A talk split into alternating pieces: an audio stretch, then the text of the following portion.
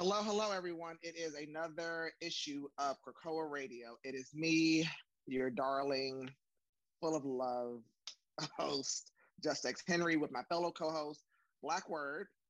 You love it. I love it. I'm here. Hi. Hello. My, all of my other fellow hosts, the Wind God Vontae. Up your regions here. Table day in this beach.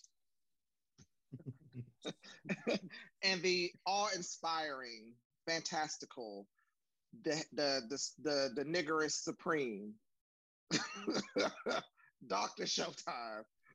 Your favorite top, um, Lactuca the Nowhere. I am here representing Table Day. Um, let's be blessed. We're so non-violent today. Look at us, so mellow. Look at us being right. Because we're not talking about the internals. um, today for everyone, we have uh, Excalibur 25, Hellion 17, X Force 25, and Sword number 10. We are skipping our circuit party topic because we have to catch up because, you know, last show was a circuit party special about the Eternals. You girls got what you got and you and you deserved it, and we gave it all it could give. Uh, shout outs to Black Word mm-hmm. for making me see that movie, which was better than the book. Shout out to him, you know, you know, for giving me some culture. But you know, you know, I've been thinking about that movie a lot. I'm like, it's really good. Like, you definitely got your PhD in Eternals. Yeah, listen, listen. Um, I'm still I'm coming to the realization that you know that movie might just be one of the slept on greats of the MCU, and you know I'm fine with that. Not everything should be for everybody, and if you get it, you get it. If you don't, you don't. And that's okay. So where do we start first? We start with Excalibur. Is this on to you, uh Blackwood? Yes, this is on to me. Hello, it's your favorite, uh, the captain of Table Dusk, here to discuss all things magic, and we're going to go right in with Excalibur. So this week has been very gay. Excalibur. This has been the queerest I think this comic has been going. And if you lovely listeners go back and listen to how many times I said I suspect that Opal Saturnine and Betsy, Betty, you know, are going to get together and they're going to start, you know, a little girl girl action moment. Um, I've been theorizing this from the start. I know Tini Howard, girl, I see you. You couldn't get what you wanted with Apocalypse. You say, I'm gonna make these two magical women fuck.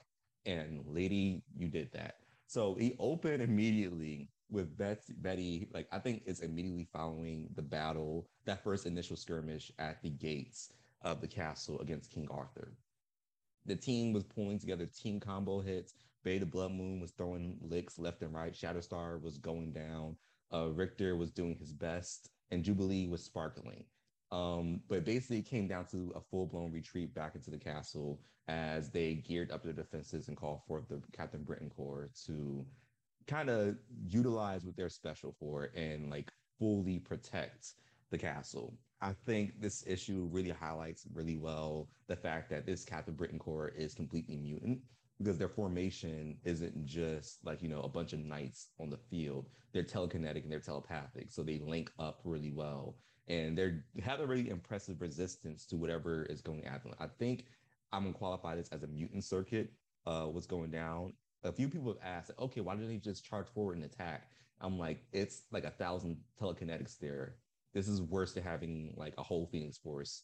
Just accept that they can't get through. Um, Merlin has been casting the spell this entire time, and they're just sitting there waiting for each other to throw a hit. So, you know, Captain Britain, our iconic, you know, Betsy Braddock goes out on a date to go meet with the other former members and is having a really personal moment thinking about her responsibilities and her growth as they're asking her to come back with them to help defend Britain and fight for the change that they want to see as mutants. Um, and Betsy kind of just goes, no, because there's been a sour taste in her mouth, I think, after meeting King Arthur and she just kind of just does not want to be involved with this particular side of the mission as she knows that she as captain britain fights for the heart of what this place is meant to be even if she can't fight for the place or the people in it so she goes forward and she returns to her duties at the castle um, opal saturnine has been out commissioned this entire time getting things done doing witchy things as magicians are known to do And we get a little flash forward towards the responsibilities of King Arthur. Merlin has been holding up and preparing some magic on the side, and he finally dedicates himself to casting an anti-magic bo- dome, I guess, around the castle. The purpose of this is some straight up Dungeons and Dragons shit. Um, it creates a field where no magic can exist. And because no matter what the source or what's going on or how powerful Opal Saturnine is, or the Starlight Citadel is, it's all magic at the end of the day. So shutting down magic automatically depowers all of Captain Brit- the Captain Britain Corps, and they're able to advance and attack. What King Arthur has forgotten for some reason is that the Captain Britain Corps are all mutants. So while their forces can invade and they're making pretty good headway into the fortress, while the rest of Excalibur is trying to retreat and pull back their forces out, um, she's able to hold her own and handle some business. She goes and hunts down King Arthur in particular and holds him accountable for all the bullshit. King Arthur says something sexist, as white men in the UK are known to do, and she's not having that shit. And this is, I think, is the big moment for Betsy to kind of like take out her full strap, put it on, and say, fuck this nigga. Because she highlights all the reasons why she hates someone like King Arthur and what he represents. It gets interesting, it gets funny. She calls him out for being just a baseline racist and misogynist Yeah. and representing everything that Britain has become.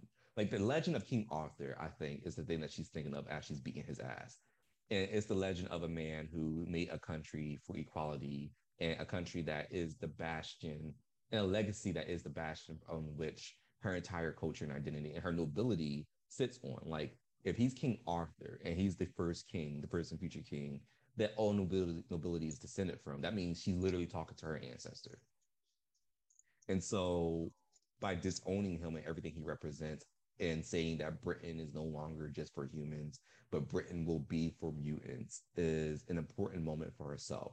And in that moment, Ashley's fighting Captain Britain, not with magic, not as Captain, with the powers of the amulet of right, um, but with her mutant abilities. Her butterfly effect comes back for the first time. Yes, yes. And it's a really important moment. I think a lot of people kind of just glanced over it and they went, oh, this issue kind of sucks.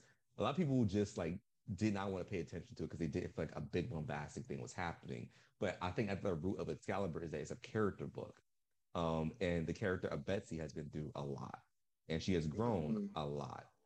And I think in this moment, her saying fuck Britain with her full chest and saying, I'm here for Krakoa is the moment, is an important moment for her to get her butterfly back. She doesn't have the Captain Britain armor. She's in a nice little training bra and, you know, her skimpies, and she's fucking him up. Um, and she's able to pull off a butterfly dagger to his dome, a side dagger to his dome, and it gets the fuck out. Uh, Opal Saturnine is falling from the sky because Merlin's a sore fucking loser and he sucks. Um, but Captain Britain, in a full magical girl moment, she's giving Sailor Moon tease, leaps out of the anti magic barrier, summons back her armor, catches Opal, and falls with her into the abyss. It's a really gay moment. It was like full blown bisexual lighting. You could tell they about to fuck on that boat. Uh, and once they land, Opal Saturnine is the first one awake, having done something, I think, because she was in a deep sleep, like a deep magical sleep situation. And they decide to have a conversation about how Opal Saturnine exactly stole the position from Merlin and why he's being such a hater right now. But we cut that. Um, basically, the other team hasn't really been doing anything uh, except for Monarch, who now holds this trust of his family, but is now being forced to hold together the fabric of reality. So he's out of commission for the rest of this issue. So, as an explanation about why he doesn't just wave his hand and erase everyone from existence, um, he's holding shit together. But yeah, that has been Excalibur. Really fantastic issue. I gave it nine nine butterflies out of ten. Uh, yeah, loved it. Like I, I appreciate the violence. I appreciate it's like, girl, I don't need my sword to beat your ass, bitch. I'm still a witch breed. I'm that girl. Fuck white supremacy. Like now the proletariat. Mama was like, she was ready to. she was ready. Like I, was, I didn't understand where everything was going at first because like they were at the dinner things. I was like, what is going? Like they were just in battle in the last issue, but they they they brought it all together. It all made sense. It all was lovely. I appreciate it. I'm really interested to see what Strike brings next. I wonder if we're going to get a strike book since some of these books are ending. Um, but I'm here for it. I I, I enjoy it. But is Excalibur ending or staying? I can't remember. Excalibur is ending. Yeah, I think they're trying to cycle out Tini Howard or something else. And I don't think, honestly, part of me wants to be upset. Part of me really does not like the fact that the Magical X Men team is going because y'all know I love some Magical X Men. But at the same time, I think I appreciate the fact of them going like, okay, there's other points of view we can have within the Krakoa storyline that we can take a look at. I hope they don't completely get rid of like, oh no, they're not completely giving up the aspect of like magical X Men point of view because we know that um Madeline and Illyana are going to have a whole story arc in their own little stuff that they're going to be dealing with. So it's not completely being given away, but I think that they're realizing that there's not much else that they really want to do with Excalibur. Um, and I hope they do do a strike team because I do think a team of telepaths and psychics would be really interesting. Right. I, I, I want to see what's next, but I think that like you know what we got here was really good. Um, I don't know if, if Excalibur ran its course or not, but what I have found that like like a book like Fallen Angels, I, mm-hmm. I they, they they did what they had to do by getting rid of that book. But I I'm really I'm really happy. I'm really pleased. She was that nigga's ass. Mm-hmm. I have grown to enjoy Excalibur a whole whole lot. Uh, at first, I did not really like it, but uh, as we were talking earlier before we started recording, that like rereading Excalibur, it is a lot more enjoyable because you sort of pick up the pieces that you miss when you read like four or five other books before the between issues. Um, so mm. it is it is a very enjoyable book, and I, I really hope that even though that they are uh, ending in this particular run in December, uh, that they bring them back like they're doing Marauders uh, in January with either an annual and just another creative team or an annual and another whatever so that the the story can at least continue because it really would suck ass if they stopped this um this story going about the magical aspects of uh, the mutants even though now that um, they've all been kicked out of otherworld that's gonna sort of be a little difficult I mean, I think you can still continue it because Arakko is still very much the magical heritage of mutant kind right? And mm-hmm. it's very much a black magic, um, all African inspired. And I really do hope that if we're pivoting away from otherworld storylines, um, first of all, that we get Anubis up out of there. Um, Death does not need to be trapped there if we don't need him there. Um, we need to. I I don't exactly want you know that pairing of Storm and Death to be like you know the one true thing, but I know that you know she she keeps a harem, and so the Storm Queen, you know, herself. She needs, you know, someone who just like your job is to lay in bed and wait till I get here, and then that's when we speak to each other. And I think Death can facilitate that if we kill him and bring him back to life. Hmm. Fair enough. But yeah, so I'm a little really leery great. about mm-hmm. that whole death and storm thing because isn't I really feel like Genesis and Isca are like distantly related to Storm. So that would be a little incestual, and I don't. It makes me uncomfortable. Thank you for ruining it for me officially. Thank you. Sorry. Because I can't even argue against that. Y'all see me on the timeline suggesting that Ashake was one of the three sisters uh, with Isca and Genesis, and I, I stand in that. And I believe that. I believe it. So now that you said that out loud, it can't happen. Thank you. I, Showtime. If it makes you feel any better, I was very much so rooting for an Isca Storm like bisexual moment. Um, but then somebody had to ruin that for me as well when they told me the same thing that um, it's believed that Isca and Genesis are like her ancestors. So that would be weird and gross. Yeah, I don't think I don't think they are. I don't think they're related. I disagree. I don't I don't think that they are, but I think that like it is possible enough that I feel like it's being implied a lot. Yeah, because I look at the bone structure of Genesis, I was like, this looks like Storm to me, and it then does, I look at it like it does look like Storm. It it's like it's giving similar power structures, and they have the same abilities, and literally the uh, artwork used for Genesis is very similar to how it's formed on, Gen- on Ashake. Like Ashake has like I think it's the eye of Anubis on her face as well like a whole tattoo of it. And like seeing Genesis also having the two eyes on her face. It just feels like they're doing very deliberate things there. I mean, I'm well, Vontae, what do you think? That's your house mother. What you think? Um, I definitely feel like they do have certain similarities. I I thought that they could have been related in some way. Um, I would have liked to see a little bisexual storm with Isca. I think that would have been hot, but y'all ruined that. So, no, ma'am. we know Storm. I'm likes, so sorry. Storm yeah, doesn't really like. Um, we gotta see if Storm likes black women. Cause so far, I don't. If is is it her dating habits I mean, so she, far? I mean, she's had a little. I mean, she, you talking about somebody, you talking about somebody mother. You about to see, see you talking about somebody mother. Yeah, you, yeah, you talk, you talk about Storm. You talk. Actually, no, no, no, no. I'm gonna take that back. I'm gonna take that back. Cause Shuri and also Misty Knight and Storm, they have been having moments sometimes where it's like, okay, and you know, Spectrum. I mean, I mean, she. I, the only white woman I really think that she actually had like a little flirtatious moment with was Callisto. Is Callisto white? I thought Callisto was um Asian. Callisto's white. Callisto's white. Callisto's a white woman.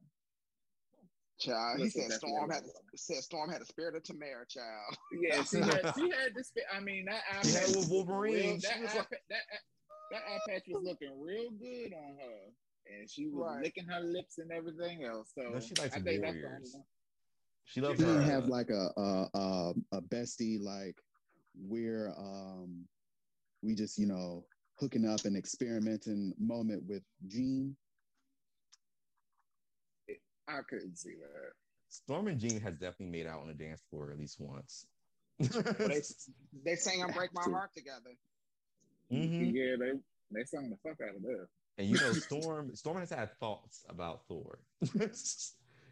you can tell. It's like, you know what? Just for the aesthetic of it alone, I want to I want to be with someone who can handle me actually using my powers in the middle of it.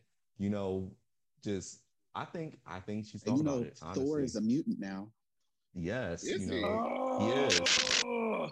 People hate him so much, but he is. He's a mutant.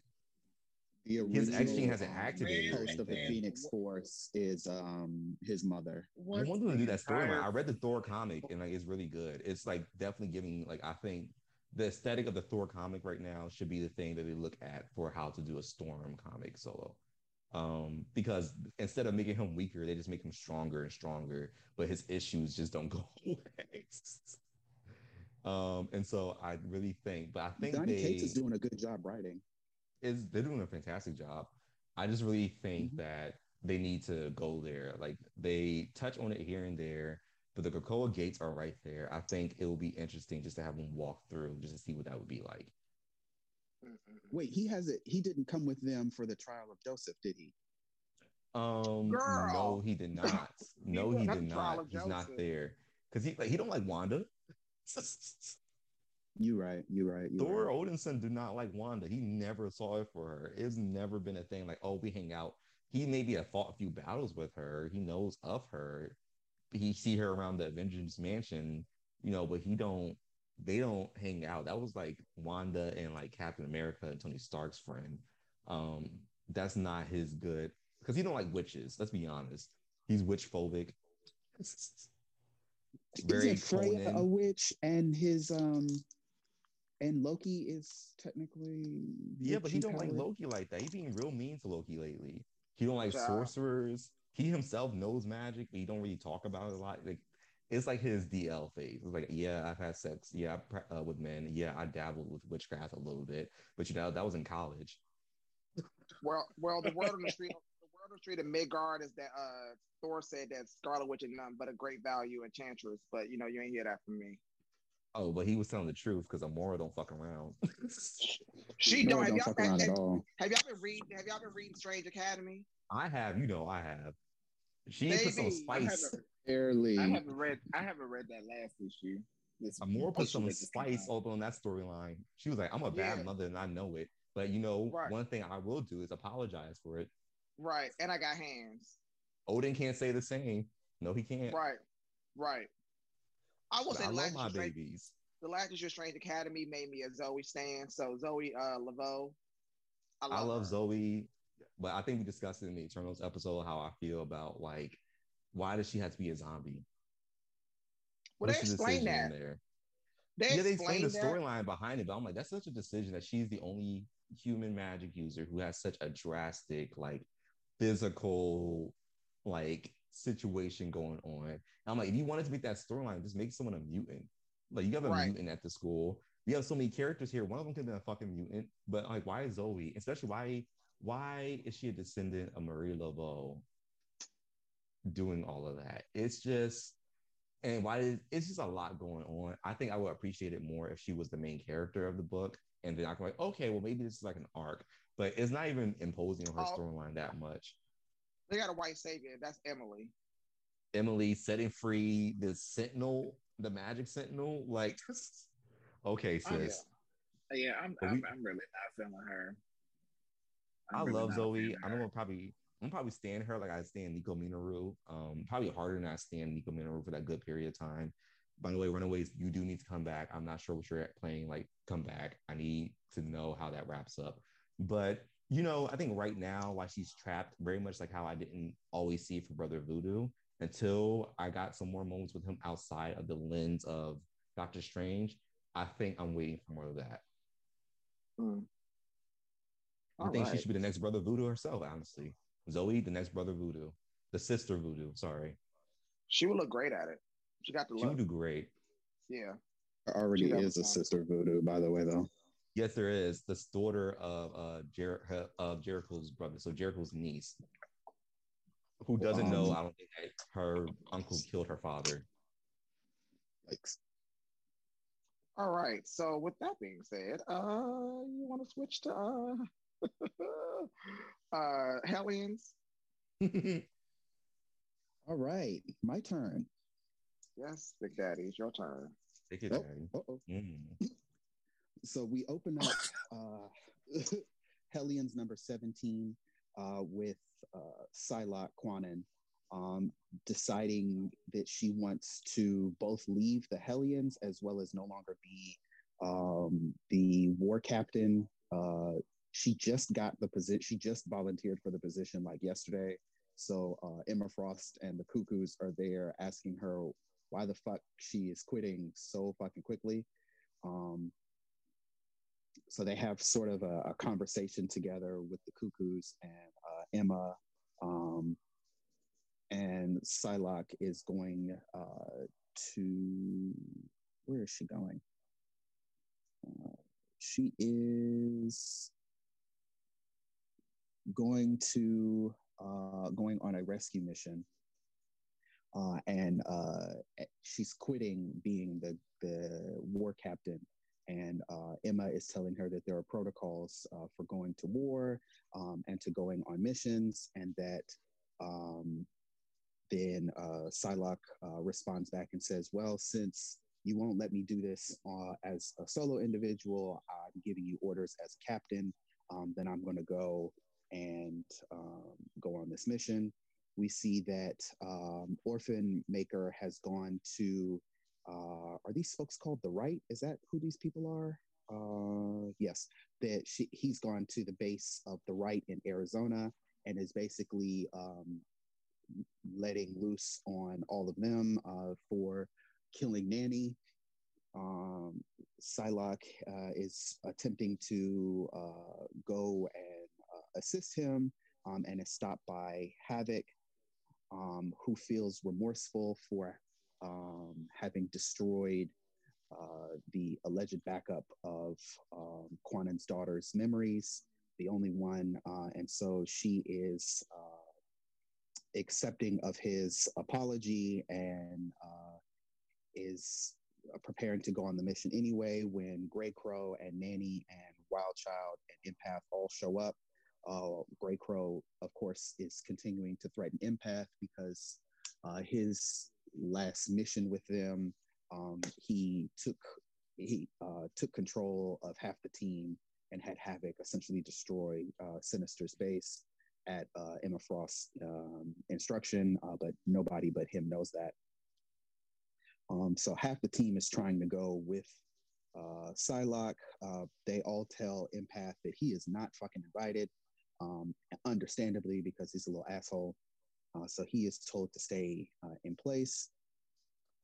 Um, so because the uh, group is going to American soil to start a, uh, a to essentially uh, have a battle, um, the uh, Quiet Council, specifically Emma, is um, stating is making sure that she's sending out an, a memo in terms of how to respond politically, um, because this would be essentially um, in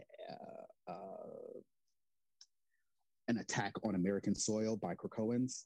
Um, so she wants to make sure that there's no beef with uh, the U.S. That, that, this is an issue where uh, that there are specific mutants that are going uh, to attack uh, anti-mutant extremists that happen to just be on U.S. soil. Uh, she wants to make sure that everybody's on the same page uh, with how to address this. Um, that it is not something that is Krakoan officially uh, approved, um, but that in case there is backlash, that there is uh, an appropriate response. So she sends a memo out uh, to everyone to make sure that everybody's on the same page.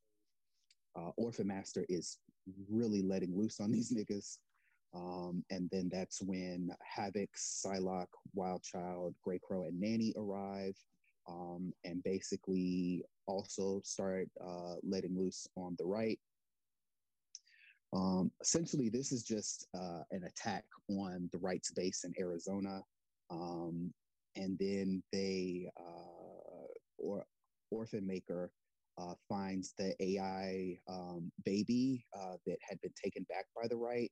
Um, and then when um, Nanny discovers him, they learn that um, the AI baby, the little green AI baby thing, um, that they had been with was actually very, very anti mutant. Um, and uh, it, as soon as Nanny uh, takes the baby from Orphan Maker, um, thinking that she would had finally uh, retrieved the baby that she was looking to raise, um, now that uh, Orphan Maker had quote unquote grown up, um, the baby actually uh, starts speaking and calls her mutant scum and blasts what looks like um, an energy blast directly into Nanny, killing her. Um, and Orphan Maker spazzes the fuck out and kills. Is this Nanny's husband or ex husband? I don't remember who this guy is. Um, but he basically, abusive ex-husband. ex-husband. Okay. He um, immediately cracks this nigga's neck, spins his whole head around, and kills him. Um, and then lets loose with a whole bunch of guns on the rest of the uh, folks in the right uh, while Psylocke, Grey Crow, Havoc, and Wild Child are outside um, uh, battling with the folks outside. Uh, Orphan Maker comes outside and just starts laying into the police and the um, the security force. Uh, when the rest of the team comes inside and realizes that Nanny had been killed, um, Orphan Maker is understandably incredibly upset and kills literally any and everybody that he can find that is not a mutant um, and then uh, we end the book with Orphan Maker uh, feeling, having killed everybody and feeling um, defeated at the end of it and stating that he could not stop. So there was not really a big um, like movement forward of the story here. It was just a continuation of the previous issue, essentially um, addressing uh, the right being assholes um, and uh, nanny uh, uh, disowning, if you will, orphan maker, um, and then sort of the fallout from those two things happening. Thoughts, comments, critics, critiques, concerns, all that. Um, I think with Orphan Maker's little blackout that he had with the right and security force and everything, I do think that it's interesting, despite how um, Nanny was treating him basically disowning him and um, like kind of going more for this um, artificial intelligence baby, you know, giving more attention to them and kind of disowning um, Orphan Maker. I think it's interesting that he still has some type of love and some type of feeling despite the abuse that the verbal abuse that he was getting. So it's still some love there, but I, I I just don't see how because she's been treating him like shit for like the past what seven issues. like your Griffin Maker is in a black household. yeah, but you know he's, he's um stunted mentally as a child. On top of, I think he was partially Stockholm syndrome, and so he's he doesn't have a good discernment in terms of how to address his emotions um, in a healthy manner, which is sort of the theme of everybody on this this damn Hellions team is that none of them know how to address their emotions. All of them need therapy. Yeah, they are the biggest trauma group. I like. I don't get me wrong. I like this. I like this series, but I mean, it, they are a big ass trauma issue. trauma bonding every for life. Every last one of these niggas need a a good therapist to sit down and talk to their asses. All of them. The healthiest seems to be Grey Crow. That's the weirdest thing. yeah, he must yeah. be he does. I mean, I need a y'all to go in there and fix their life. Oh my, she's I'm gonna clean the table off. but I think that's why I'm so pathology there. I'm like, I'm so upset with Emma Frost as a character. Like, no, I still love her. That's my good Judy. Um, but I'm like, it's important for you to be able to have a character you like because of their flaws. I'm like, this is a highly flawed moment of her taking these characters, kind of just using them as like weapons, basically. And this is how we all know is like she planted some shit. She got something in the works right now. And all of it boiled down to her sacrificing the people on this team. She did that to Kwannon, didn't give her a choice or agency after Kwannon literally has a whole trauma about not being given choice or agency because her whole body was being used as a puppet for the last what 10 years. um, you, you misuse empaths like his he really needs the help and to have boundaries and to have like a group that trusts him like he was building something. He might not have been there all the way, but it's clear that he he has a right to feel some type of way, and like he does feel some, some type of way. Like the ripple effects of that one decision across the board by Emma Frost and how she's just going to deflect it, and you know she's going to deflect it off of her, and just go, oh, this is an atrocity. Orphan Maker might need to go into the hole. I'm like, all this happened because of you, sis but I say that's really strange and really like, you know, I have to call bullshit on Emma because you sit here and remark about Charles and, and Eric manipulating everything behind Krakoa and hiding Moira X all this time. And you literally are doing the same behaviors, but on a smaller scale. So, bitch, who's my mouth? Um, so, ma'am. well, Emma's whole thing is she doesn't like when other people have her out here looking stupid. And that's essentially what Moira Charles and Eric were doing. They had her out here looking stupid. So and she feels a whole way about that. But she's doing it's it to like, empath though. That's the fucked up part. Don't nobody give a fuck about empath. Emma cares about herself. And that's the thing though about empath is that I think Emma is like she didn't lie to him. She was like, I'm gonna tell you exactly what I'm using you for, and you won't care because you're a sociopath.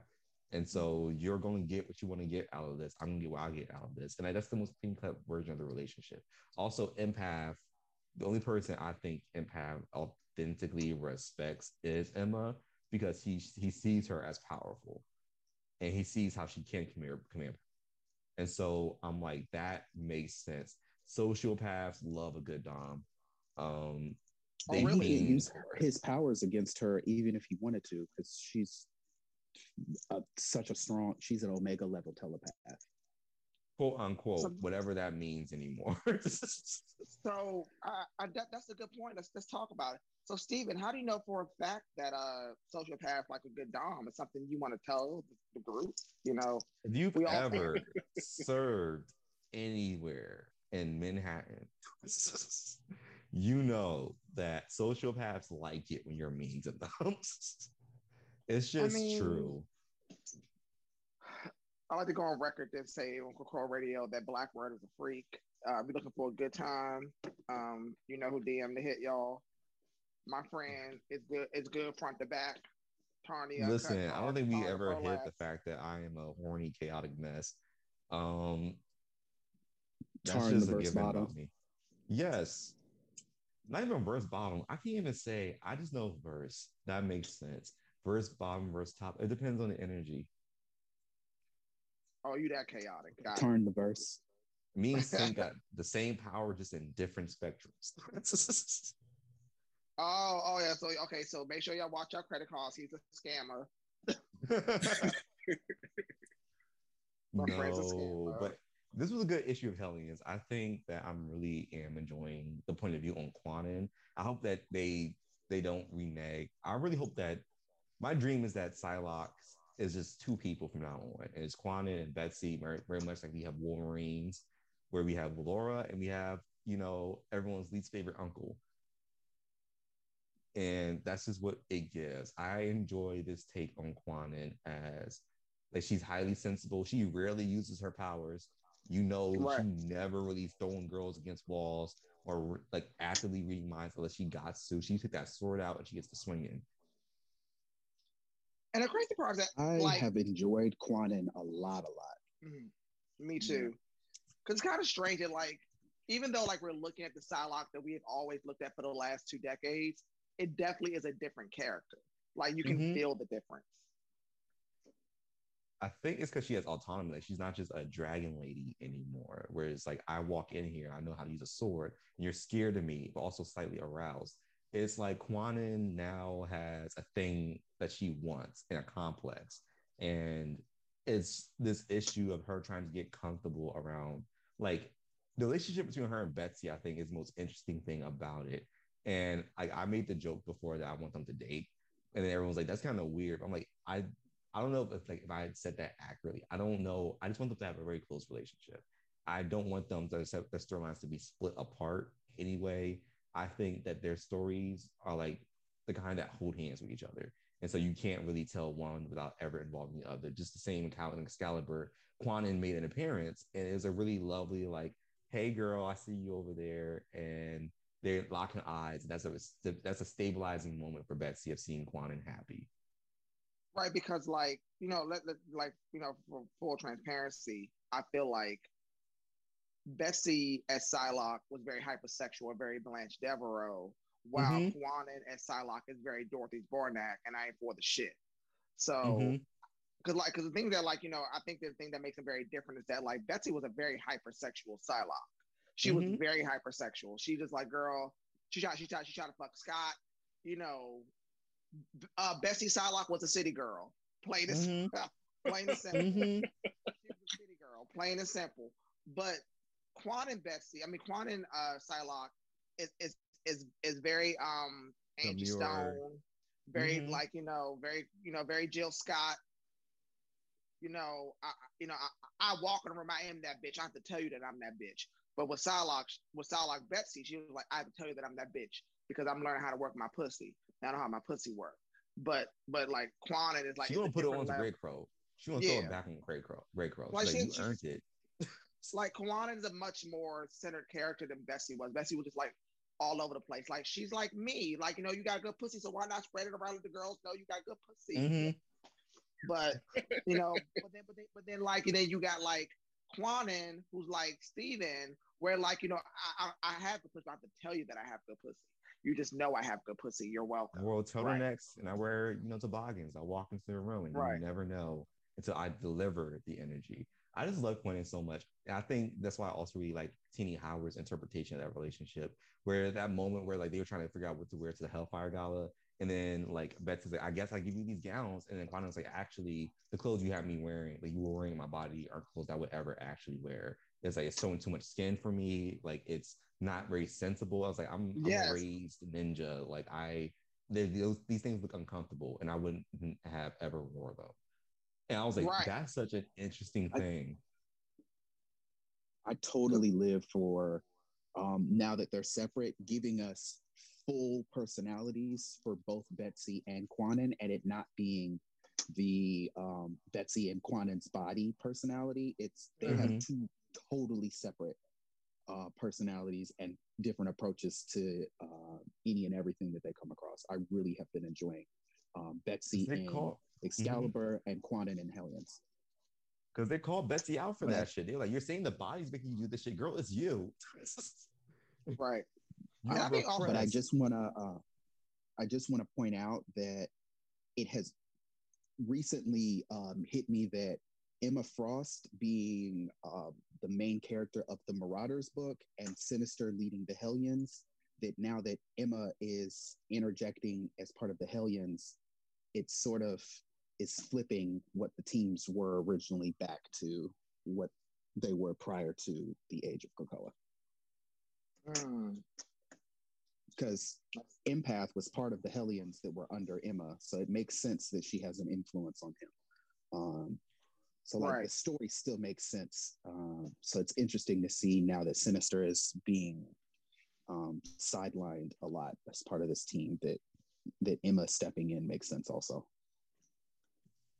It's just a shame.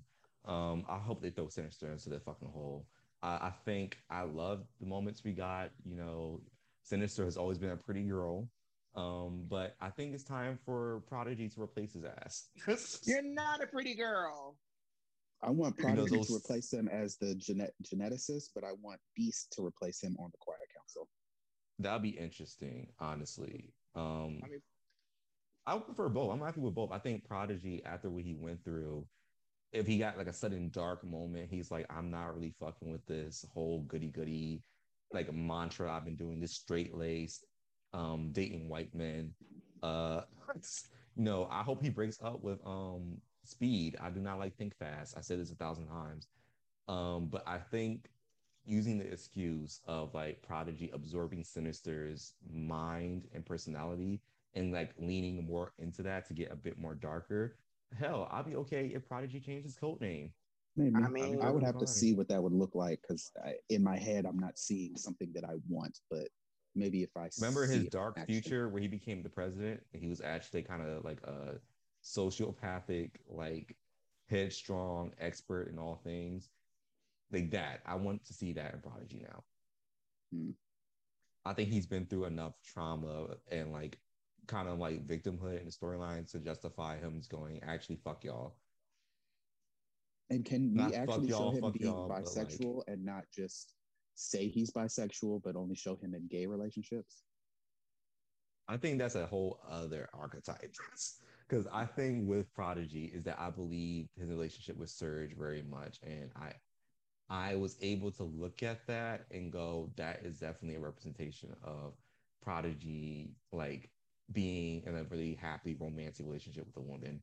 Enough for me to look at okay like him dating men now is also a form of him reconnecting with his bisexuality especially because he's not even older than the age of 20 right now. Like he's very much just out of his closet phase and the whole thing of him like my entire teenage years i was completely rejecting male relationships because i did not want to be seen as queer as because of very clear reasons and now I'm in my 20s. I'm exploring that a bit more now that I have more access to it. Um, I just, I'm, it's exhausting to me, and I'm not even bisexual to see a, a bisexual, a quote unquote bisexual character only presented in, in um, same gender relationships. Like you don't even see him trying to hit on women at all. You only see him um, having big shit for men. And it's like, okay, he's bisexual. Give him both. Give him. I always just feel like men and women.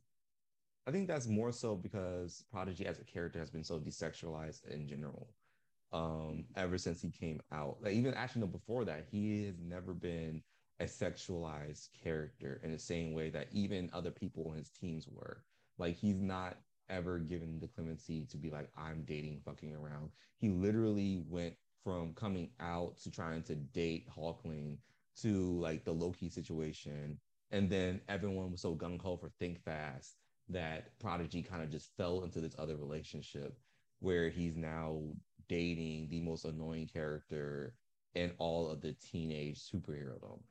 Um, because there can be an aspect of it that can be said that, yeah, he can be dating other women to be seen as bisexual, but then there's also the aspects of like maybe he's just his like romantic performance his sexual performance right now doesn't dictate the fact that he is or isn't bisexual. Like no different than like Kitty dating and being with Colossus and Iceman for so many years, but everyone's like, oh no, she's definitely bisexual. Or Betsy coming out and then not dating any other women for like years up until now. That people forget that Betsy's bisexual or that Rachel is also bisexual or that actually we have so many bisexual female characters.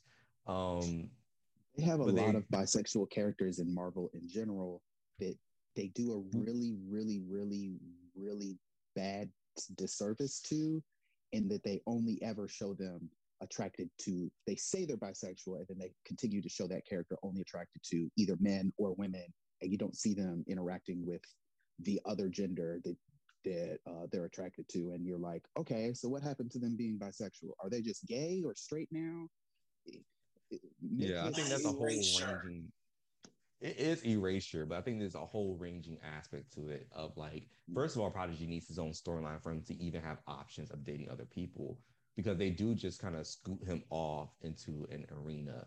But in the same comics you see Daken and Daken he is more sexualized and so you see him having a more wider range of like attraction. So like in the same issue that we saw Daken introduce of trying to fuck Northstar he also tried to fuck kyle and then he turned around and then fucked aurora so but then you see prodigy mm-hmm. Sorry, but he's a but he's a Wolverine, so he's part of the Wolverine family. They're they're all they're all whores except for maybe Laura, but they're they're pretty much all whores. so I can mm-hmm. see why they took it that route. right. So, but then speaking of Wolverine and and um, uh, relationships, I'm sorry to cut you off, Stephen, but do we want to move on to X Force or Sword now? Yes. Okay. Which one do we want to do first? Um, I guess we can do X Force first if Henry. Uh, you want to go? What you want me? I don't matter to me. I'm ready. I'm already cleaned out. I'm not, all right. okay. I, you know what? You love a bottom that stays ready. All right, you got, you got, you, you got that.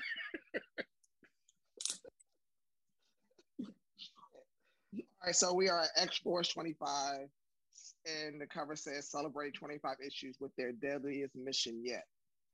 Uh, the cover is of Wolverine fighting against some people that look like lifeguard, and we find out inside the issue that they are not lifeguard. oh, motherfucker. All right, so opens the issue with uh, Wolverine and Forge having a little like conversation about some new shit that Forge has come up with. Forge has become um, the Edna mode of Krakoa, and I'm here for it. Papa's always putting together a new outfit, a new something, and he makes Wolverine an, an adamantium uh, surfboard to go surfing in like the roughest part of Krakoa called Dead Mutant Cove. Uh, even though like mutants can't die and they resurrect, it's kind of counterintuitive. Should be Resurrection Cove. But you know, whatever. That sounds too like Christianity. That sounds like you know, Resurrection Sundays. Um, but yeah, anyhow, I digress. So he, he, wants to go ride this wave, which is really dangerous and crazy, and he proceeds, you know, uh, to go do so. Ertzwhile, the the the cuckoos are laying in the middle field, having you know, uh, conversations in unison, while Quentin Quire, Kid Omega is writing Phoebe and Quentin in, in the sky with a heart, and they're about to go out on a little date, and their date takes them to the Bower where all the little mutant babies are abandoned they're abandoned. It is not a nursery. It is a, it is it is a shelter. And I wish Krakoa would stop lying about this.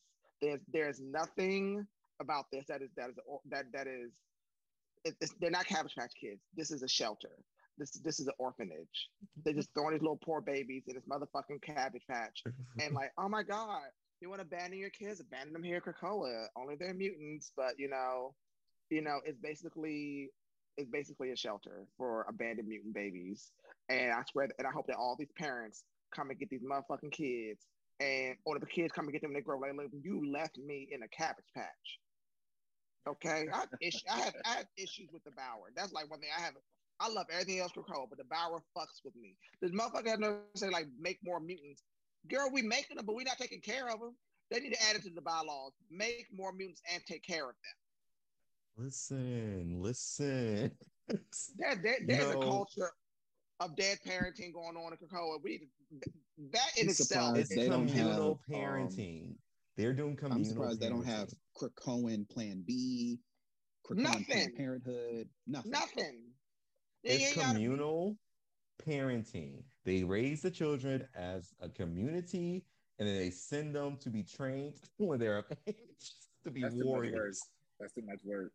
I, I would I would ask Elixir to resurrect me sterile so I could not have kids. If y'all gonna be if y'all gonna be doing this in Krakoa, y'all are terrible parents in Krakoa. There's a con. We need to talk about that. Is a future circuit party. We need to talk about these motherfuckers in parenting. There is this is an issue for me. Okay. So you want So- the people like Xavier and Cyclops to raise it's the people who look at to those people as icons to raise Every- children. Everybody's on the docket. I think everybody. I think everybody in the office now. Everyone. Anyhow, I digress. Telepathic broadcasts. Right.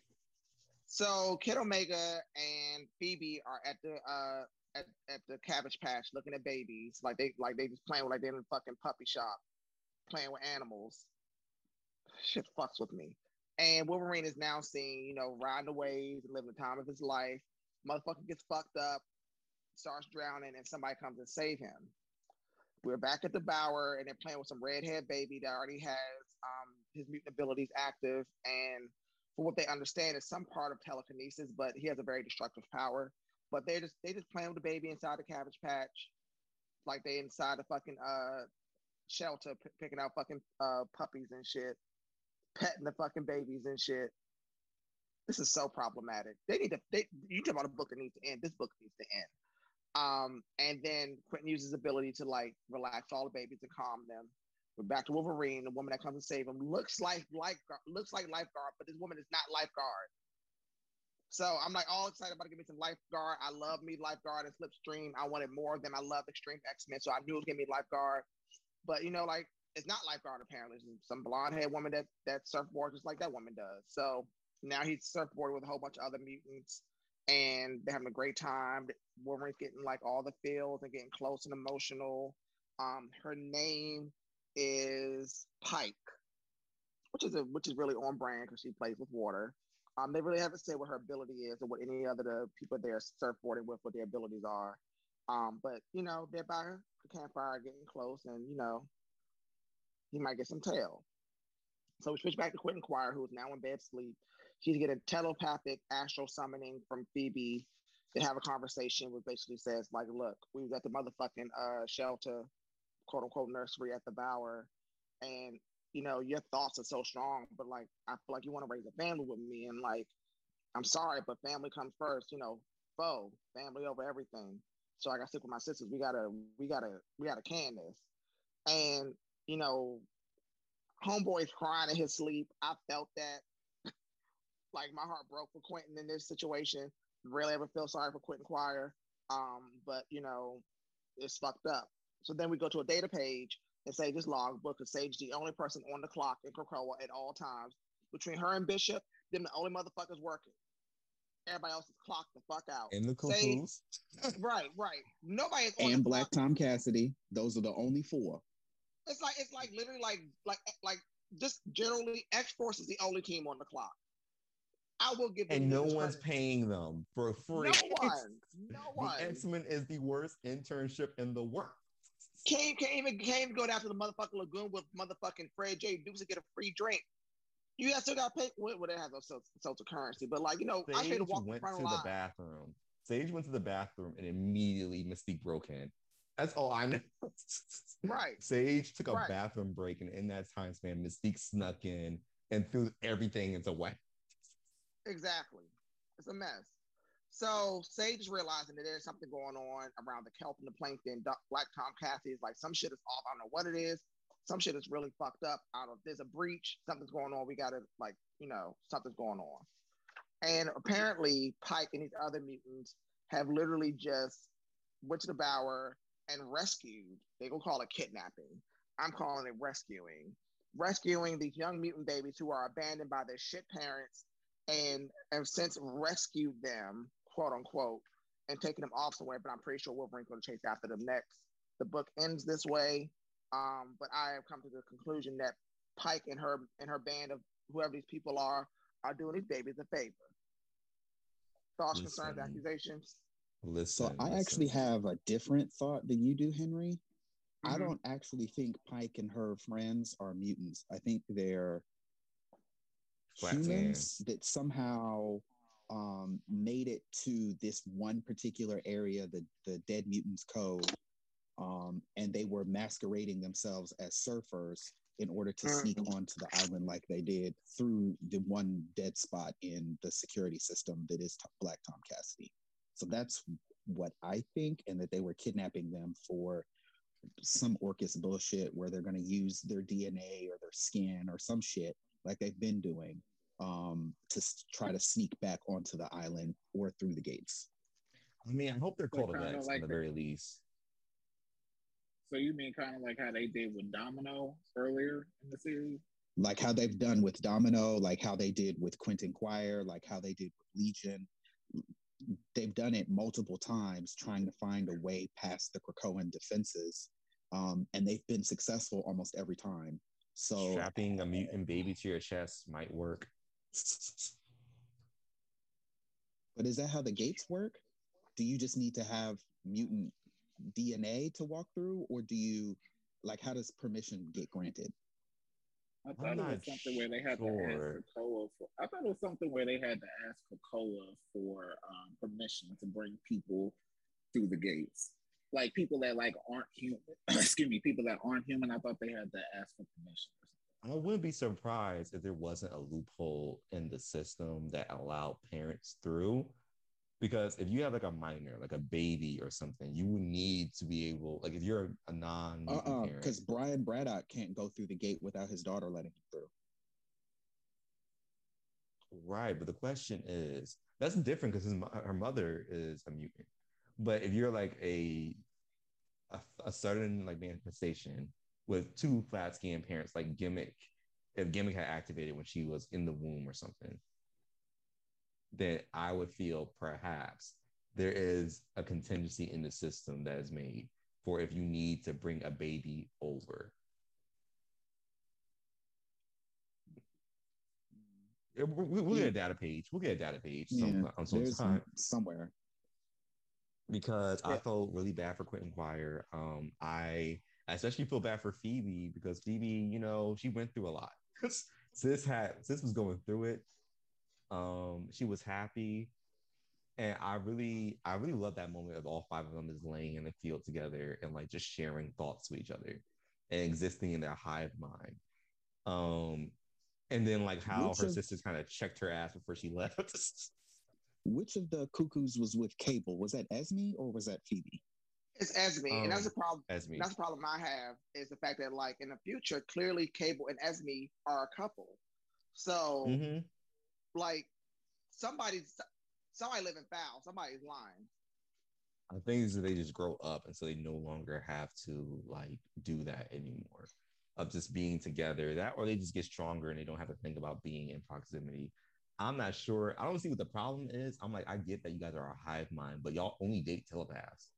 It's not like Right. y'all are expanding beyond that. Y'all only fuck other telepaths. I think maybe it's a kink thing, but you know, it don't They gotta a go bunch down of- like that. Is there? They a bunch of they a bunch of skeezers. That's why they all they're skeezers just like their mother. Yeah. But their mother doesn't like psychic niggas. Right. Mhm. She- they a bunch of I was they a like- bunch of They're like omega psychic niggas. They like they a bunch of skeezers. Oh, you like right, because. Cable is too. you know, one of them plotting on Legion. Right. They all One, one of them looking real good skeezers. at Synch. Oh, they they can't have Synch. I will fight them hoes. The fifth one is looking looking extra hard at damn Proteus. Yeah, they I think at least one of them was gay. The one who was like so at, was so adored with Jean Grey that she dyed her hair red. I think that was, I think I want to say that was Sophie. Sophie was so enamored with Jean Grey that she dyed her head red, her hair red, and her little sister went.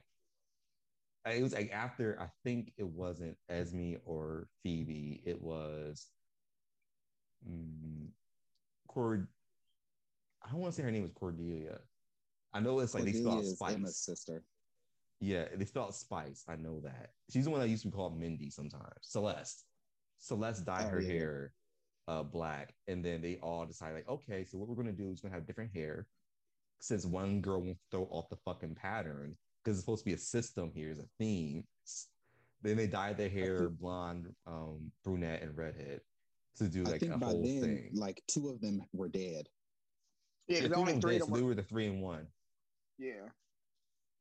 and then they undyed their hair. Like actually, they were blonde, not blonde up until like this situation when like literally House of X dropped and they were like running the Manhattan, uh, the Manhattan house.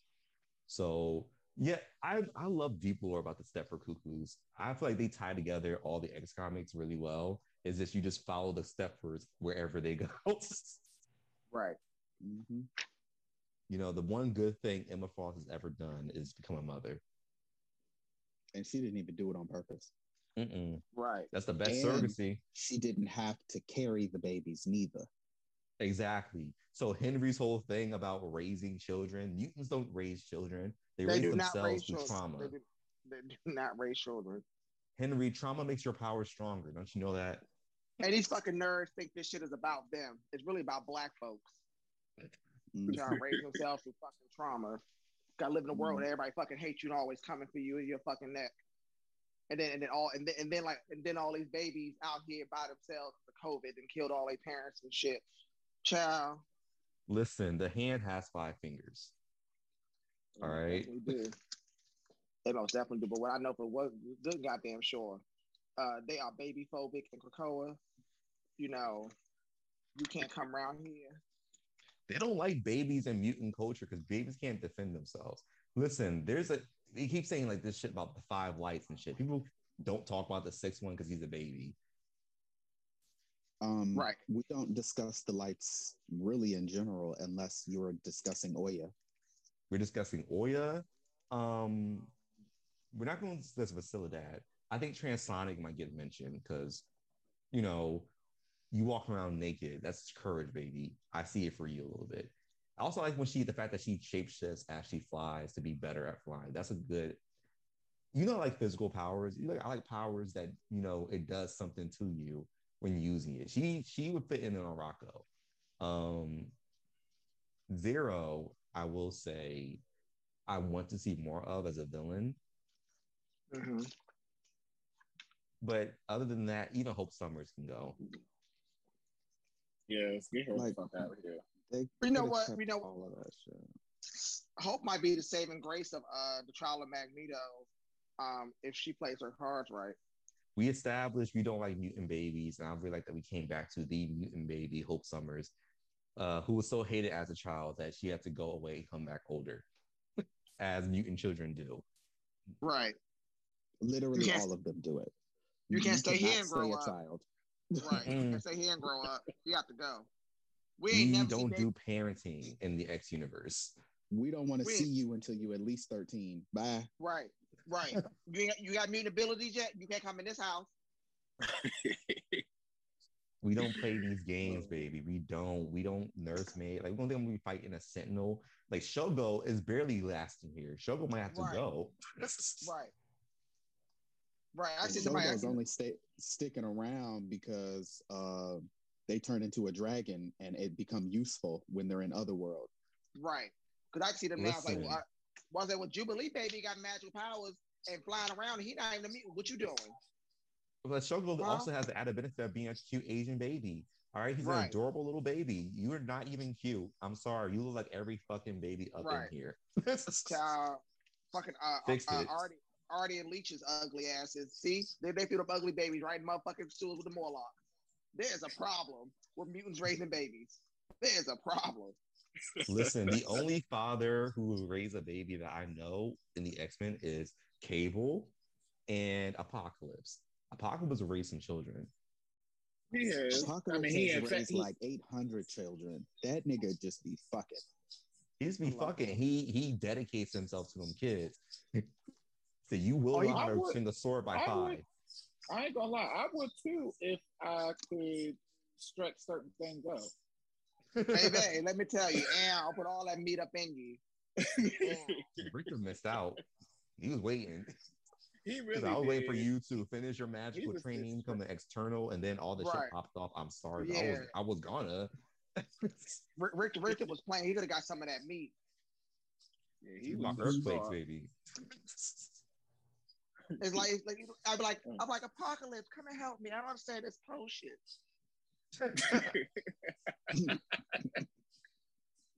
Apocalypse, I need help. And Soblin, I need help. I need help with my incantations. I just can't scream loud enough. But like Mr. Noir. okay, I Yeah, think I'd be we like- all the content we could out. Ex- Be fucking there skilling, skilling fucking uh like I have new motherfucking cardamom on his fucking crocs and shit. Like, oh my god, let me get that for you. I can go wash it right now. Take it off Mr. and dirty. Nerd, can I play with your wand, please? Man.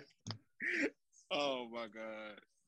I'll be trying to Uh, fuck with him so Apocalypse into bad. Strange Academy, I just really got interested in that now. if Right. Apocalypse showed up to Strange Academy, I would instantly better. Instantly better. Any mutant showing up to Strange Academy whatsoever would be better than what they're giving now. What does Magik Right. teach at the that at the Strange Academy? Does she teach like extra dimensional studies or something? I think so. Something like Yeah. that. That and like Something sword fighting too. I think she teaches like something really niche. Yeah, something like that. Well, with that being said, we got to move on to sword issue 10. Yes, we did. Uh, all right. So, um, last issue, um, we found out that WizKid was the mole on the inside of Sword for um, Henry Gyrich. So, in this issue, we see WizKid is narrating a lot. Um, we start the issue with him waking up, doing some stretches, um, getting dressed. Um, he is um, talking about um, learning physicality. He's talking about arrogance and learning humility. Um, he discusses a little bit about his mutant power to control and create technology. Um, he also discusses having um, severe dyslexia and how he has to use the Krakoan medicines to um, keep it under control.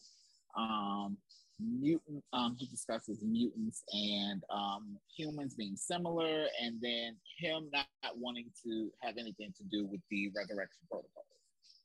Um, so we get to Lake hollis Storm is facing the new Lethal Legion, and she's basically saying, you know, I'm all for peace and justice. You know, we can talk things out or whatever she said, but um, she's not going to have anybody being murdered, not on her planet.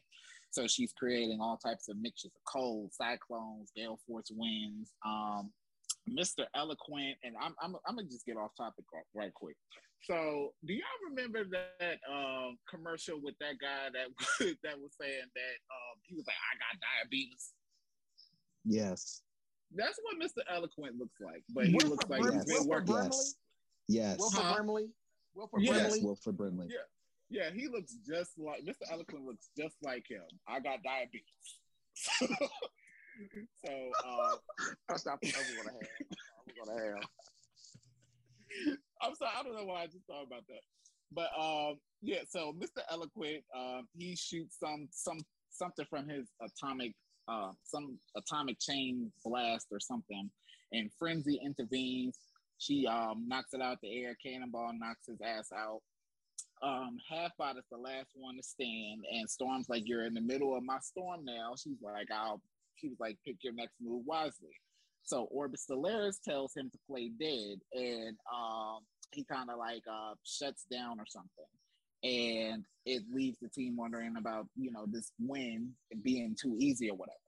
So Storm asks Frenzy to contact um, Abigail Brand, but they realize that her comm is offline for some unknown reason. So we get to a data page on Brand. There's 19 log move, uh, 19 log movement, excuse me, and um, her last three log movements, it says her whereabouts are unknown. So we don't know where she is at that moment. Um, we get to the peak with Young Cable and Wiz Kid. Um, they have a little dialogue or whatever. Wiz Kid tells Cable that um, the Lethal Legion um, incursion is uh, more than likely a distraction for something bigger, and he was coming to um, he's basically going to use his power to be a substitute for the um, total uh, comm blackout. Um, Cable, he congratulates him on Break World or some shit. And then he puts his hand on WizKid's shoulder, and then WizKid uses his power to basically turn his bionic eye into a taser and knock him out.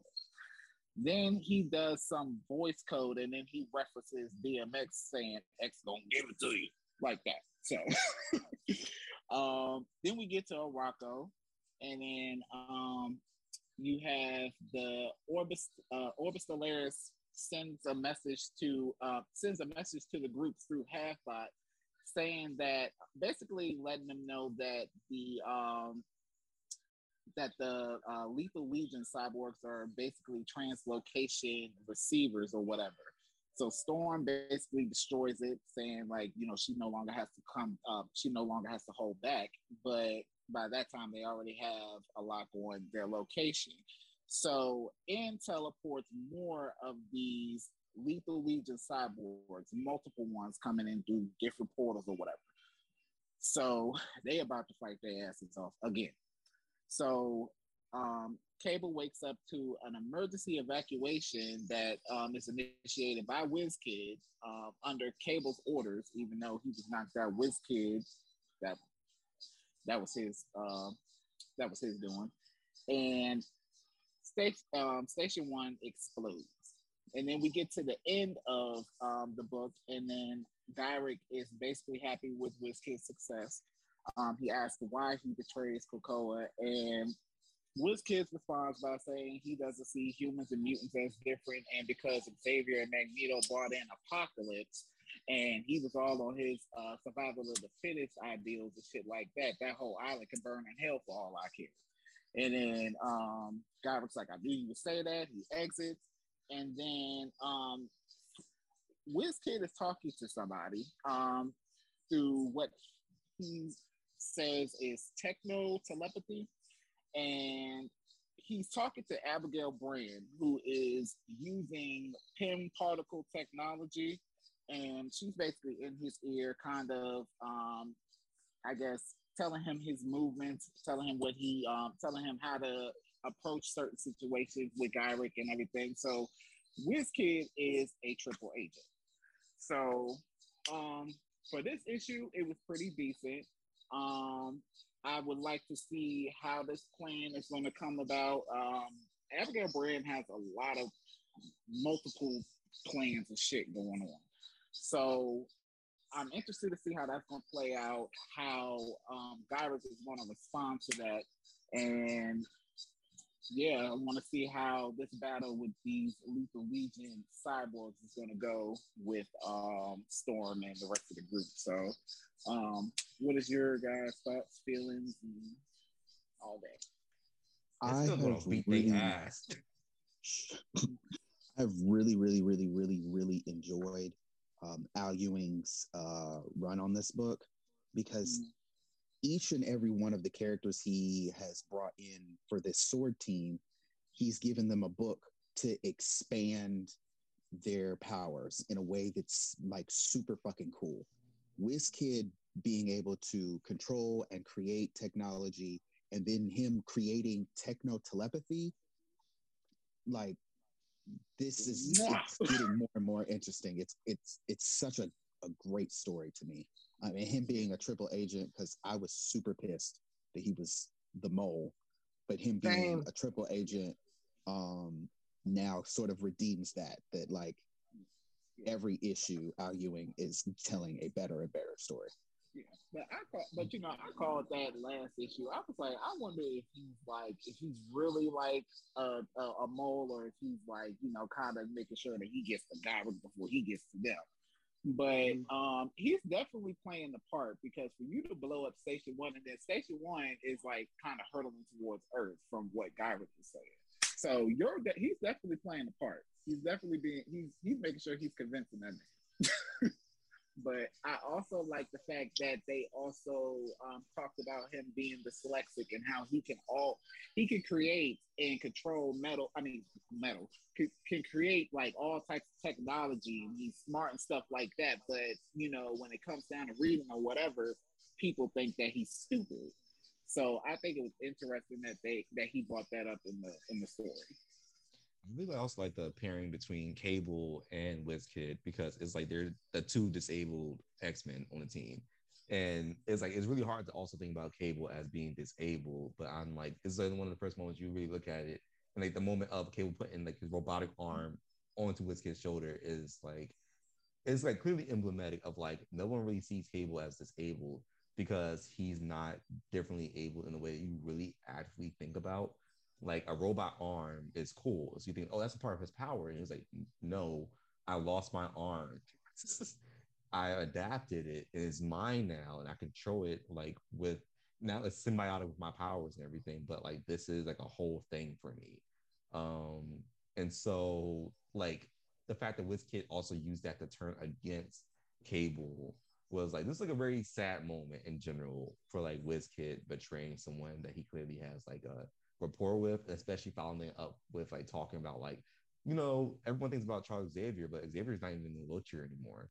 Uh, and that, that little quick jab at like his point of view. WizKid definitely has some like judgments that I think is fair. I think is very clear. that Ewing is paying attention to like the conversations regarding disability in the X Men universe, especially around Xavier curing his disability and WizKid just like in general discussing like his fear of like being resurrected.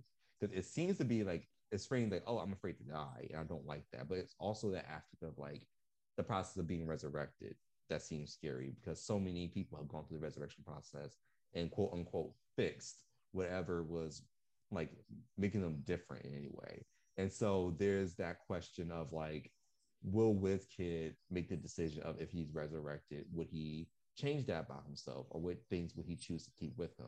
Because it's not like looking at someone like Karma and going, oh, yeah, it makes sense that she chose not to repair her leg or to be able to have it back again. It's more so that, you know, she grew up with this as a part of her identity now. She doesn't want to get rid of it. But WizKid, is like 17 at the most. And so it's like, has he had the stability to make that decision and go, I'm comfortable with making that? It's a big thing to ask a kid to make. And so it makes sense. I really appreciated that. I'm really excited for when Isca and the rest of the council decides that um, actually Orchis is their problem because you're not going to come to my fucking planet and start making fights in the place you're not even supposed to be fighting at. Who's the who's the chair of Table Dust who's in charge of laws again? I cannot remember. I don't want to like even lie. It's because I didn't, we didn't see his face. Like he did not have a face um, because he didn't show up because he was so dedicated to the laws of Krakoa. Is it Ora Serrata? I think it's Ora Serrata. Yeah. Um, because that table has Xilo, right Ora Serrata, and um, Lotus Lodi or Lotus. Lo- I can't remember their how they their name goes. Yeah, Ora Serrata is the the seat of um the seat of law. So Ora Serrata, I feel like it's gonna make an appearance pretty soon in regards to this shit because a a sword is ending soon, and like that's the only character we haven't seen along with the winter table. Um, I think it's about time for someone to step in and go, actually, we're declaring war not just on Orchis but Earth itself. But Krakoa, you're good. Krakoa cousins, y'all are good. We know this is the humans, and we know it's really hard for you guys to want to do this. Consider it our gift. We're going to kill all of them. You're welcome. I, I have, you know, I have to piggyback off uh, what uh, Showtime said. Like, I agree. Like, I'm really glad that that WizKid is not a, a double agent. Cause I would have really broke my heart. Um, but I have noticed that in the last exchange in the in the panels with before before we reveal Abigail Brand, is that he's a little bit of a mutant supremacist too. He's like, he basically says at some point he was like, we've been able to lift ourselves up as, as a community, and, and the humans on Earth, as Earth is also to come along with us, even we have to drag them along. Like he really is like, oh, we better than y'all. It's like he already admits that he's kind of arrogant, but he is aware that like we are we are a better community as y'all. So like you know whether you want to help or not, you're going to get it, and we're going to make you, and we're going to make you receive it. I think I see why so, he's like that though, because he I like, his, like that. It's mm-hmm. good energy. I don't see the problem because like everything WizKid went through as like his other storylines, especially going to the Avengers Academy, how everyone treated him. I think the X Men is one of the only teams that went. Not only do we see that you're not different because you're differently able than us, we recognize that your strengths are what makes you special, and we know that you are without potential limit at all. That little hint there was, I feel like them stating that Kit might be the Omega technopath um, for the entire community. I, I really, I know it's not Forge. So sorry, sweetie. You're just not giving. Um, Forge, you're not giving. Uh, you know, Trinary, love you, girl. Love you down. We love an anarchist. Might not be you, baby. Hijack, we haven't seen you in years. The difference, though, is that every other technopath that we've seen can either control machinery or make machinery. Right. It's There's no one that can control and communicate. Yeah, right. But the, there's but the no one, no one that can do all of them other than WizKid. Yeah, because the the one thing with Forge, I'm gonna use him as an example. Forge can create literally any type of like technology or whatever, but sometimes he don't even he doesn't even know what the fuck he's created at certain points. Right. Like he couldn't he couldn't do like uh Reed Richards or or Tony Stark and explain to you yeah. what he yeah. made. He can just tell you this is what this does. Don't ask me how it works. Yeah, basically. I know that when I connected these wires, it did this. but you know, in terms of all that other shit, I know I think he can explain it. It's like he doesn't have a fundamental, like basic grasp of like yeah. I think his issue they pointed out, like yeah, his peak of his power was that he cannot do things that are exceptionally independent to him and his mutation. It's like Tony Stark can also do the things that Forge can do naturally, whereas Forge's power gives him the benefit of just figuring it out without any research. Um, and that's really weird. Um, that's that's sad for him. That's how they explained um, how omega level powers work, or how they're defining omega level powers. Was they specifically said um, the difference between Forge and Magneto uh, being Omegas is that Magneto has no upper limit to his power. There's no other being that can like outpower him in that. Whereas Forge can be outpowered by uh, what his power does by Reed Richards, Tony Stark, um, anybody who makes like robotic stuff that they can also add Doctor Strange to that list. That. Yeah, because Forge power also works on magic. That's the weirdest I caveat to his ability. It works on magic. He's a sorcerer. He just don't do it because he prefers not to. But it's like, yeah, his power does work on magic too. I also have to commend um, Wiz Kid for being able to handle uh, Cable, being that cable is like a really overpowered telekinetic. Like for you to be able to, for you to be able to knock him out as powerful of a telekinetic as he is, like that's some strength. That's definitely he's getting that Omega level crown soon. He's getting the title soon. Yeah, yeah. he's definitely going to pass that along. they need to go ahead and, and start adding some folks to that Omega list because the way these damn Iraqis keep popping up and being like, girl, like 50% of us are Omegas. Why you only have 10? Exactly. Like we have parties every week. We have an Omega level situation going on. Uh, who are the lists that we have so far of potential Omegas? It's um Eye-Boy. Uh, I, I, like Apocalypse. No, Eye-Boy would be beat by Lactuca. Mm. I feel like it's a bit different. Like Lactuca seems knowing. to just be knowing, but Eye-Boy is like literal perception. And plus, they didn't really explain what Lactuca power really is. Or like that. just generally anybody who has cosmic awareness would beat Eye-Boy. I don't know. I feel like Eye-Boy's ability is closer to like an actual sense, was Lactuca is like there's a thing called omnipathy that exists, and like it's not really expanded on, but it's like just you understand the data of things all around you in proximity. So you know like the temperature, and you know like where the proximity of one thing to another thing. It's a weird power that exists in the X Men universe. I feel like that's what Lactuca is, but it's fundamentally different than Eye-Boy because Eye-Boy can also perceive magic. Um, and like he can manipulate light now, I guess. We'll never get an explanation of that whole hand sign thing that he did. But there's something that feels fundamentally different to what Boy does, that what Lactuca does. I just think they're very similar though. Mm. You know, it's like how Vulcan is an Omega level energy manipulator, but also Storm is an Omega level Atmo kinetic. And it's like, well, technically they shouldn't exist at the same time. They're like, it's kind of different. So we don't think about it. Or how we have two I mean, reality they had, uh, they had three reality warpers on there, and mm-hmm. it was just mm-hmm. different types of reality warpers. Yeah, I so like, I, that's the caveat.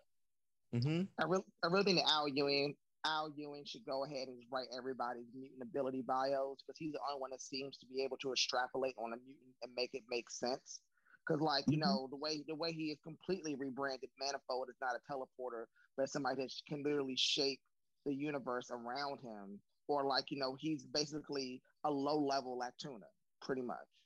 He knows everything. Yeah. He can be he go he go anywhere he wants to go. If, if you really want, they what they really need to start doing is in the Arakko Krakoa apprenticeship and start matching niggas with people who have abilities that are similar to them, get them to a mega level. Because there should be no reason, like once again, if if if Arakko wanted to be petty and they were organized, they could easily take over Krakoa easily. Because Krakoa is an island yeah. compared to a whole planet. Yeah, because I, I was gonna say that that could be kind of like a mutant strange academy in a way. Right. If they did an right. apprenticeship, mm-hmm. that would mm-hmm. be. I would like. I would see that. I feel like they'll be giving us what we want and what we ask for, though. And Marvel will never do that. They're too busy making NFTs. They would never do that. They gave us Trial of Magneto. They they don't care about us. They really they, don't. We that's Trial of Joseph. I keep telling you that is not fucking Magneto. I don't know who that nigga is, but it is not Magneto. This moment is literally just Magneto when he's off his meds right now. He is actively manic. Um, I honestly think Hope that. triggered him. She took his helmet off and triggered his manic depression. Yeah, I, I don't get it. I'm not here for any of it. I think it all sucks. It's, it's, I think it all sucks. It all sucks. If they if they wanted to end nothing. well, they need to just go ahead and let Hope be the villain and let that be part of Inferno and Trial of Magneto. Just mm. make Hope the villain. Right. get rid of her. Put her on Genosha. I mean, it'll add something. I mean, it'll add something to Krakoa because it's not really adding anything. Right. Am I the drama? Um, oh, oh, oh! I'm just ready for this this whole trial to be over. Honestly, yeah. It's giving. They got two more issues of that bullshit. Why? Why did they do this to us? I would have preferred, you know, him this the Iraqi way. Make them fight. Right. You know right. what? I also feel like it's offensive that we have gone this long without seeing White Sword anywhere. What's he up to? He's right behind you. Yes. Uh, for the listener, I have never changed my background image. It has always been White Sword. It always will be White Sword. He's not even Omega. It's just I appreciate his existence. He's like one of those characters I think is going to follow me as one of my favorites. Really, Tamara? he gives me Apocalypse's uh, brother energy. Exactly. This is not a white man. Just because he's wearing a I white really suit want armor, that to be true, but I do not believe that White Sword is a white man. I really can't. Um, I just refuse to believe that his power is too good. Like he is awesome. How he he sunned all of Apocalypse's kids.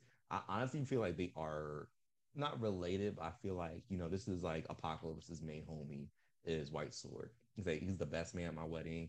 He fucked my wife, and I was completely okay with it. um, wow. You're such a tramp. Yes, I am. so you're saying that White Sword cucked uh, Apocalypse? you know they swing. You know Genesis and Apocalypse are, you know, it's like if, if you see someone powerful, stronger than me, go ahead. You know, we respect. I hate you, Henry. I hate you so much.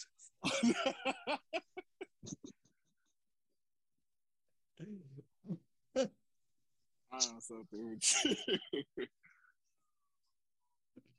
also, I was later with my man for the listeners, Henry changed his background to White Sword as well. This White Sword, but White Sword in his thought fit. That's his thought armor. Because you know, it's literally just a harness. literally. He's so good to me. Look at him. Stop.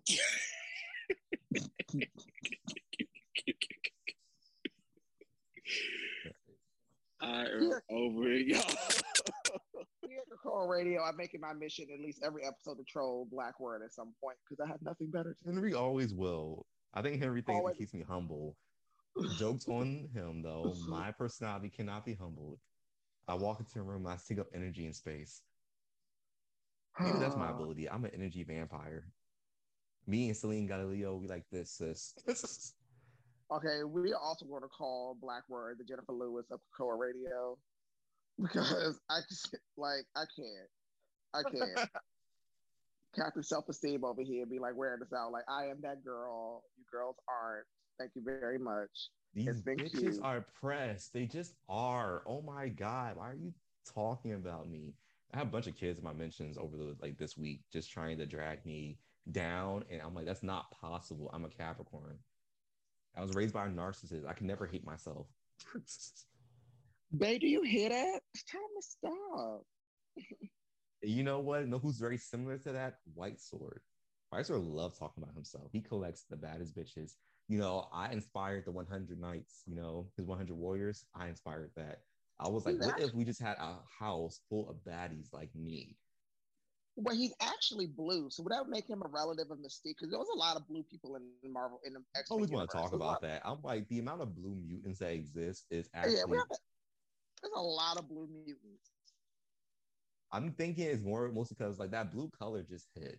You know, there's something about like you know Archangel. Angel sucks. Whack. Archangel. That nigga. I'm sorry. Something about the blue skin. Archangel is transracial. He like he he he adopted their. He's like the Rachel Dolezal of the blue people. Right. Being blue in the X Men universe is a metaphor for being black. All right, that's just what's going to be true from now on. So if you're a blue mutant, you're officially a person even if color. you're white in your real life. Um, right. Nightcrawler, black. He's half black. I bet Mystique, full black. Mystique is fully black. That's a negress. Because skinny, right? skinny niggas, all skinny niggas do be have some low dicks. I I know that Nightcrawler got some meat. Nightcrawler oh, is finer than Nightwing. Everyone needs to say that out loud. Nightcrawler is finer than Nightwing, fur and all. The only thing I think uh Nightwing has more ass. Mm-hmm. Nightwing mm-hmm. definitely has more mm-hmm. ass than Kurt, but Kurt has the meat. Right, but it's like yeah, you want to fuck more. And Kurt it's has like the tail also. Nightwing got ass on him, true, but unless they lean into Nightwing being Asian, I don't think it will really hit for me, my spirit, because it's like, yeah, but you're just another gym Gay, you know. That's just he's like a very much white gay energy to me. I feel like it's get boring, um, and I just can't do that to myself. I'm like, why not when Duke is right there? Duke is worth it. Duke has earned it and Jace. Let us let us not forget Jace. Right. All right, y'all. We have to end this show. It has been lovely um, and highly melanated. Uh, next week we have the Trial of Joseph, number four. Mm, great. Ooh. Two more episodes, two missions to go, and we also have X Men number five and Wolverine number eighteen. Uh, and then we have a we have a lovely circuit party for you guys. It's gonna be it's gonna be appetizing. You're gonna love it. Um, mm-hmm. but uh, that's it. We out. Are we, we reading y'all. anything interesting next week? Oh, any, any recommendations? recommendations? Oh, I think Black Panther is coming out. Black Panther number one is coming out. So you know, yes. we don't often talk nice on T'Challa, but you know, we do respect him, um, and we respect Chadwick Boseman. So we will, I will be supporting Black Panther, especially because that region of Arakko issues coming up and we want to discuss it and how they interpret that relationship because I think now you can never believe it's always two different versions of that relationship, and I really just like how that plays out often. Um, I would like to also recommend something by John Ridley. Uh, I Am Batman has been fantastic, and it's been discussing uh, Jace Fox, Luke Fox's older younger brother, brother, his brother, um, uh, as Batman, while Bruce Wayne is off being broke boy Batman. Yep. A lot of good issues next week, honestly. I'm being real. I just look at the full list for November 21st through the 27th. Um, it's also coming out. Uh, we have X Men number five, The Death of Doctor Strange, which I now I highly recommend. I officially recommend reading. Yeah, it's really Strange. good. It's really it's good. delicious. Tony Stark has PTSD because he got his ass beat by one of the mothers. It's great. Trigger his alcoholism. It's so funny. Uh, Wolverine cover. The Wolverine cover looks nice. I will say that. It's a nice cover. Um, Amazing Spider-Man. We're getting Kraven the Hunter, Kraven the Daddy. Um, Big Nasty. You know he's coming through. You know he only loves black women. Get into oh it. Oh my god, I can't. And Thor number nineteen is coming out. Um, also, yeah, exports kill shot. Oh yeah. Um, the only recommendation I have right now, um, probably Wonder Woman Evolution. Um, I'm trying to get into that. Um, uh, it's basically about Diana. I guess she's basically selected to be the defender of our uh, of Earth for some fucking some type of challenge or some shit. So it's Ooh. testing her human. Yeah, it's testing her humanity. It's testing everything about her, what makes her Wonder Woman, I guess. So, um, and I know I'm all for a good Wonder Woman story, so uh, I would pick that up if I was y'all. Um, what else? What else? What else? Um, that that's all for me right now. Magic Order is back out, but the number two doesn't come out to December first. So that's all for this week. Um, all right. no more recommendations. Thank you guys for stopping by. You know, don't forget to check out the Eternals review. We posted it last week just to get, you know, a little gander into us just going in for something more flatscan related. And have a blessed Thanksgiving. Yes, have a happy holiday, y'all. Be great. Bye, you guys. Love you. Y'all be blessed. Love you guys.